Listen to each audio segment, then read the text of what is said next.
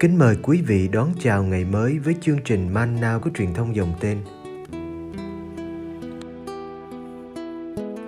Chương trình hôm nay gồm có những mục sau. Trước hết là lời Chúa và suy niệm, kế đến là hạnh các thánh và cuối cùng là tông đồ cầu nguyện. Bây giờ kính mời quý vị cùng theo dõi chương trình.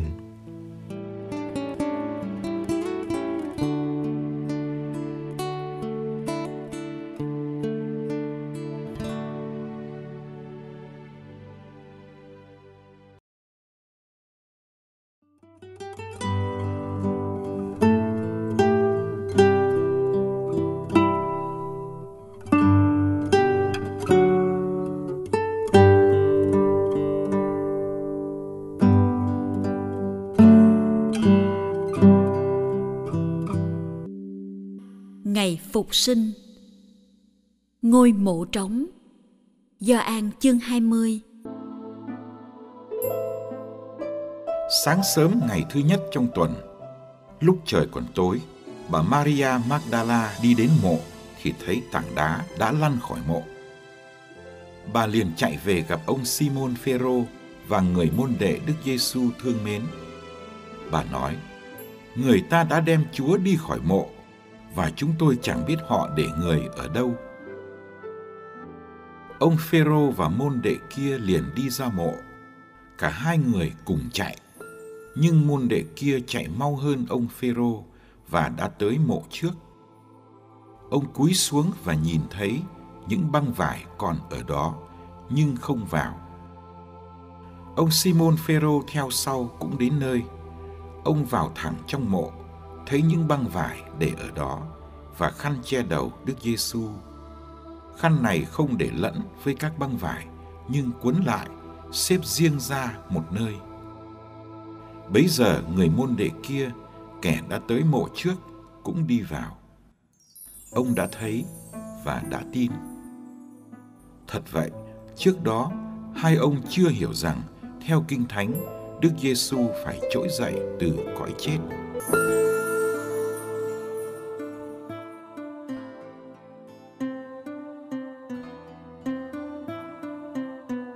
Bài tin mừng này được đọc vào buổi sáng Chúa Nhật Phục sinh, khi tử thần vẫn tác oai tác quái trên thế giới.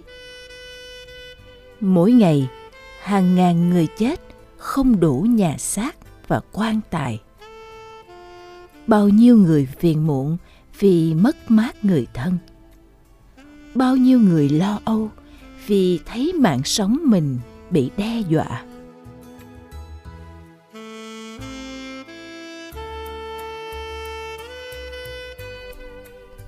bà Maria Magdala cũng đã trải qua những thời khắc kinh hoàng. Bà đã đứng gần thập giá của Đức Giêsu chịu đóng đinh. Chứng kiến Ngài gục đầu phải trao sinh khí. Hẳn bà cũng đã tham dự lễ mai táng của thầy Giêsu. Ngôi mộ mới của thầy nằm trong khu vườn mà bà biết rõ. Maria không thể nào quên được buổi chiều thứ sáu ấy. Cái chết bi thương của thầy trên thập giá vẫn in hẳn trong trí nhớ. Bà hiểu mình đã mất thầy thật rồi, người thầy đã giải phóng bà khỏi tay bảy quỷ.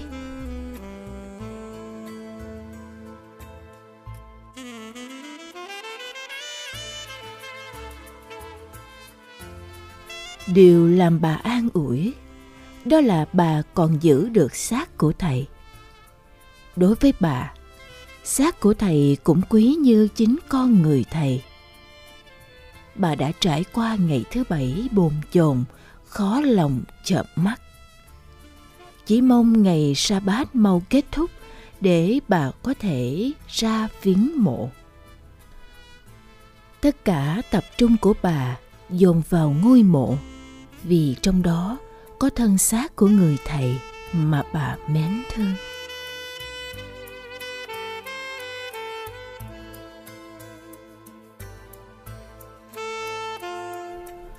Buổi sáng tinh mơ ngày thứ nhất trong tuần, bà đã vội vã ra mộ. Điều bà không dám ngờ đã xảy ra. Tảng đá che mộ bị dời đi và xác thầy cũng không còn ở đó nữa. Hốt hoảng, sợ hãi, hoang mang, bà chạy về báo cho simon và người môn đệ kia chuyện chẳng lành. Họ đã đem chúa ra khỏi mộ và chúng tôi không biết họ để người ở đâu. Theo bà, chắc chắn phải có người lấy, tuy không biết là ai thôi. Trong bài tin mừng này không có thiên thần nào hiện ra giải thích. Nên maria vô cùng khó hiểu trước biến cố mất xác thầy.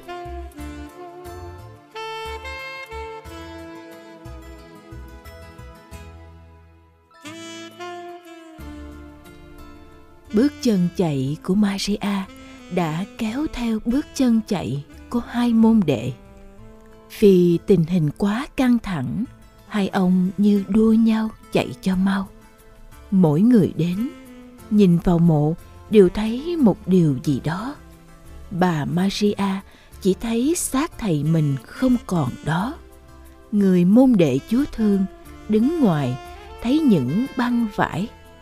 Còn simon phêrô thì vào trong mộ, thấy những băng vải cùng khăn che đầu được cuộn lại và xếp riêng ra một nơi cuối cùng người môn đệ kia cũng vào mộ ông đã thấy và đã tin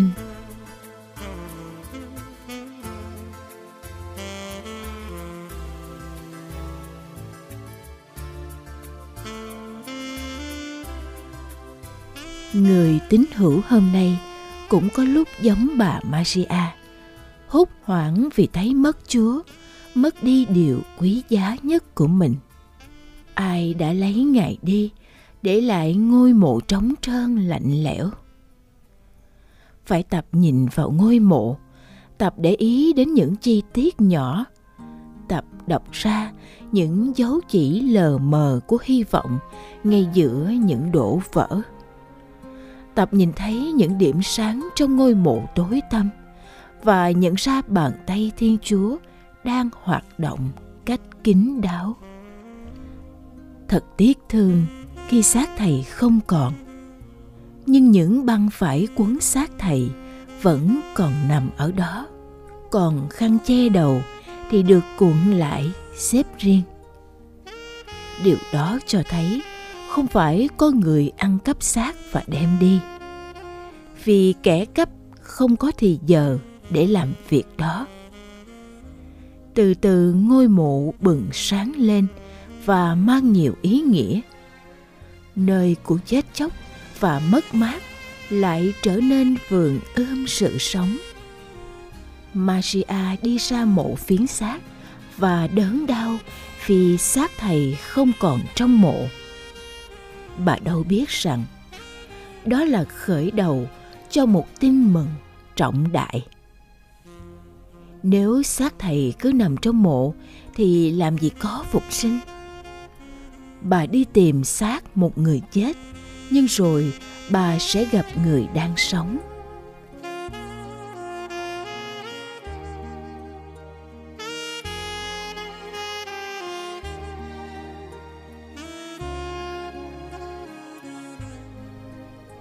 Trận dịch năm nay đem lại nhiều chết chóc đau thương. Bao nhiêu nấm mộ đã mọc lên vội vàng có hy vọng nào từ những nấm mộ không? Đức giêsu đã được phục sinh, nhưng sau nạn dịch này, thế giới có được phục sinh không? Sự tàn phá của virus trên mạng sống con người đòi chúng ta phải chung tay xây dựng một thế giới tràn đầy sự sống. Bảo vệ rừng, ngừng xây đập không phí tiền chạy đua vũ trang, làm sạch lại bầu khí, làm xanh lại bầu trời, làm trong lại dòng sông. Cơn dịch này nhắc chúng ta về những giá trị bị lãng quên. Đòi người ta điều chỉnh lại tương quan giữa người với người, giữa con người với thiên nhiên và giữa con người với đấng tạo hóa.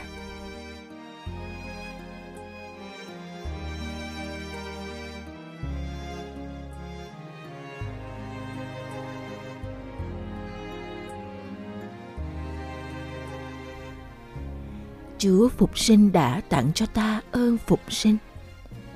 Nhưng để hưởng ơn ấy không phải là chuyện tự nhiên hay đương nhiên. Chúng ta sẽ chẳng nếm được niềm vui sống lại nếu cứ lây hoay ở trong ngôi mộ của ích kỷ và khép kín.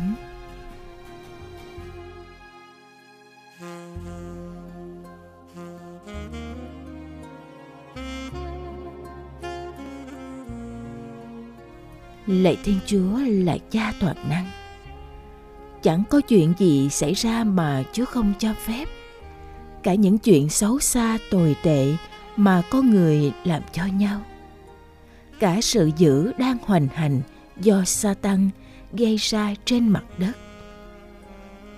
Nhiều khi chúng con không hiểu được tại sao Chúa lại cho phép xảy ra những chuyện như vậy. Nhưng chúng con tin rằng đối với ai yêu mến Chúa, mọi sự đều đem lại điều tốt cho họ.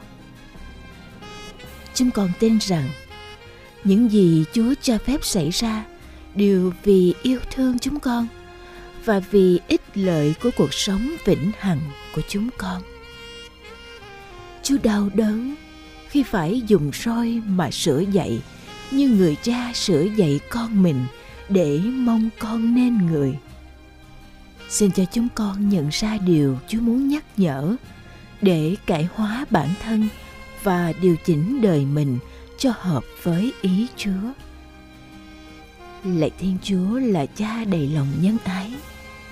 Trên đường về quê trời, Chúa muốn cho chúng con trải qua những thử thách cam go như bệnh tật, khổ đau và cái chết để chúng con nên cứng cáp và trưởng thành xin cho chúng con đừng nổi loạn trước thử thách nhưng biết nhìn lên Chúa Giêsu chịu đóng đinh trên thánh giá để biết cách nhẫn nại và giữ vững niềm hy vọng kể cả khi thấy Thiên Chúa vắng bóng, thinh lặng hay khoanh tay. Ước gì cơn dịch bệnh làm chúng con ý thức sự bất lực của mình để tha thiết cầu xin và tín thác vào tình yêu Chúa. Ước gì khi Chúa cho cơn dịch chấm dứt, chúng con lại thấy sự sống của Chúa chiến thắng vinh quang. Amen.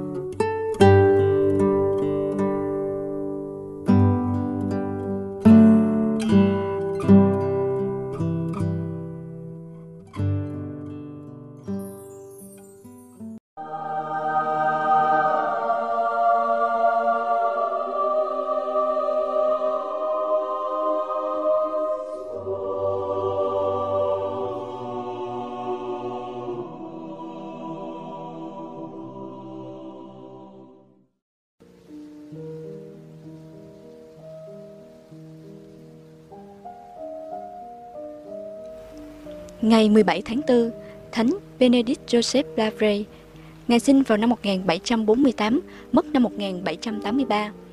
Thánh Benedict Joseph Lavre thực sự là một con người lập dị, nhưng rất đặc biệt của Thiên Chúa. Là con cả trong gia đình 15 người con, Benedict Joseph Lavre sinh ở Amestes, thuộc miền Bắc nước Pháp. Cha mẹ của cậu là một chủ nông trại và có một tiệm buôn nhỏ nên đời sống của họ tương đối thoải mái. Vào năm 12 tuổi, cậu được gửi đến sống với một người chú là một linh mục triều ở Egrin. Trong thời gian này, Benedict say mê đọc kinh thánh và gương thánh nhân, đến nỗi người chú phải nhắc nhở cậu về việc học tiếng Latin là điều bắt buộc để trở nên một linh mục. Tuy nhiên, Cậu nhận ra ơn gọi của Thiên Chúa trong sự hoàn toàn từ bỏ thế gian. Do đó, sau khi người chú từ trần vì chăm sóc các nạn nhân bệnh dịch tả, Benedict trở về nhà và đi tìm dòng tu khắc khổ nhất. Vì sức khỏe yếu kém và vì thiếu nền tảng học vấn nên Benedict không được nhận vào đời sống tu trì.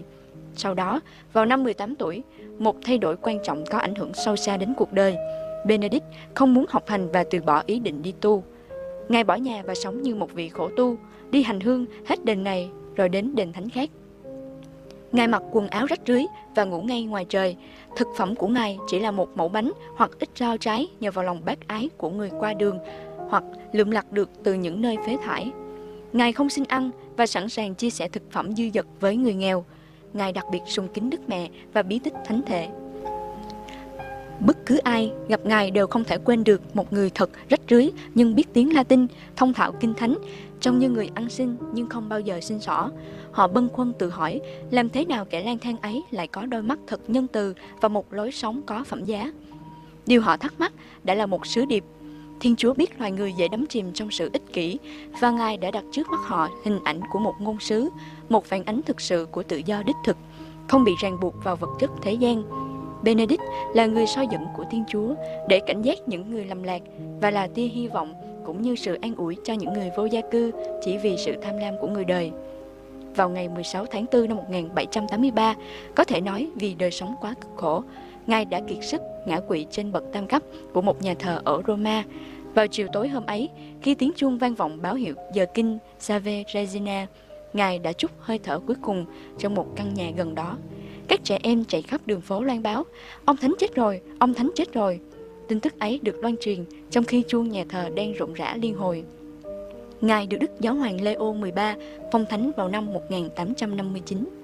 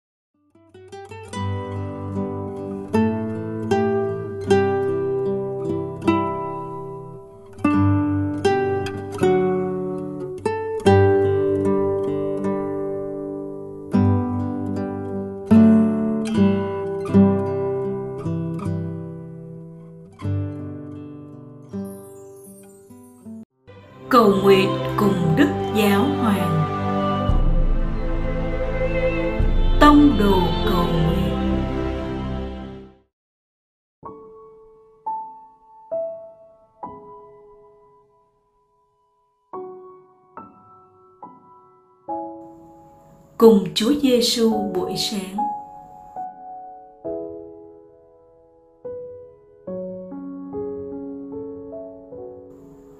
Nhân danh cha và con và thánh thần. Amen.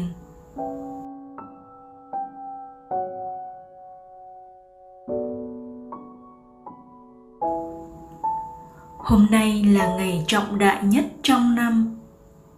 Con tạ ơn cha về cơ hội được làm nhân chứng cho sự phục sinh của Chúa Giêsu.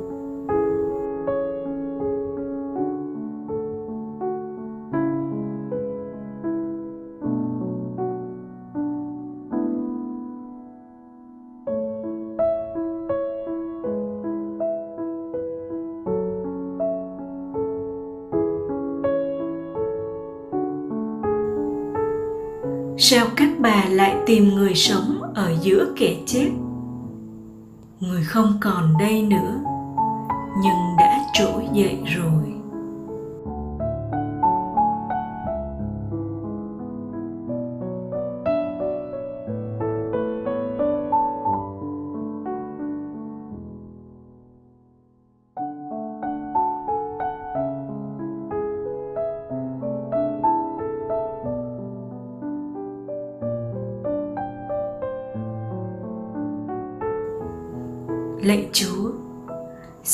Đổ ơn lành trên con, để con được lay động trước niềm hân hoan này. Con xin cam kết loan báo niềm vui phục sinh ngày hôm nay đến với mọi người.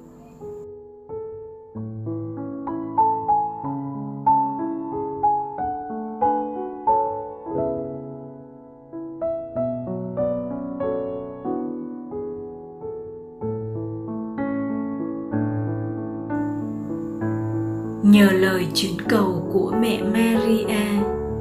Đấng đã mở lòng đón nhận mầu nhiệm này ngay từ ban đầu. Con xin dâng những hành động của mình và cầu nguyện theo ý chỉ của đức thánh cha trong tháng này.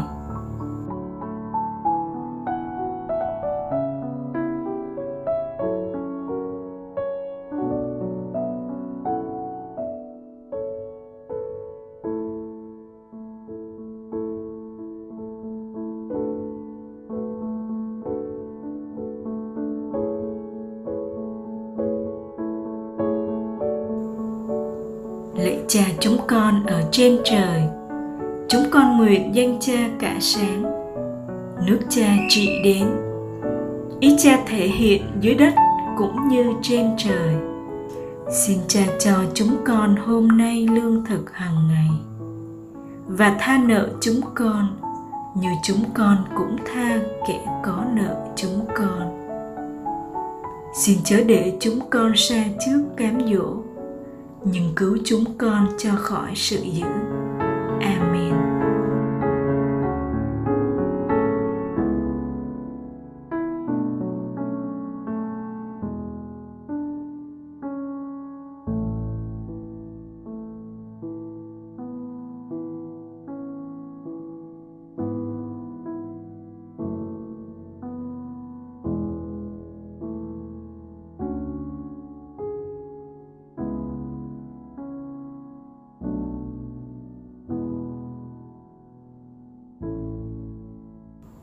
Nhân danh cha và con và thánh thần. Amen.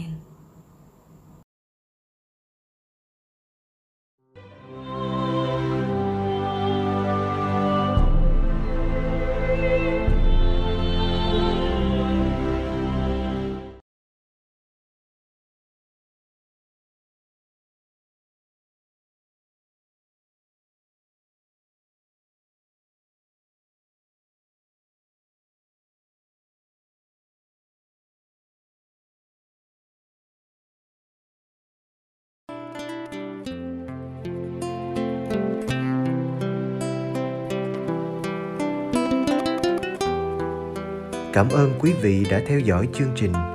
Kính chúc quý vị một ngày mới tràn đầy niềm vui và ân sủng của Chúa và mẹ Maria.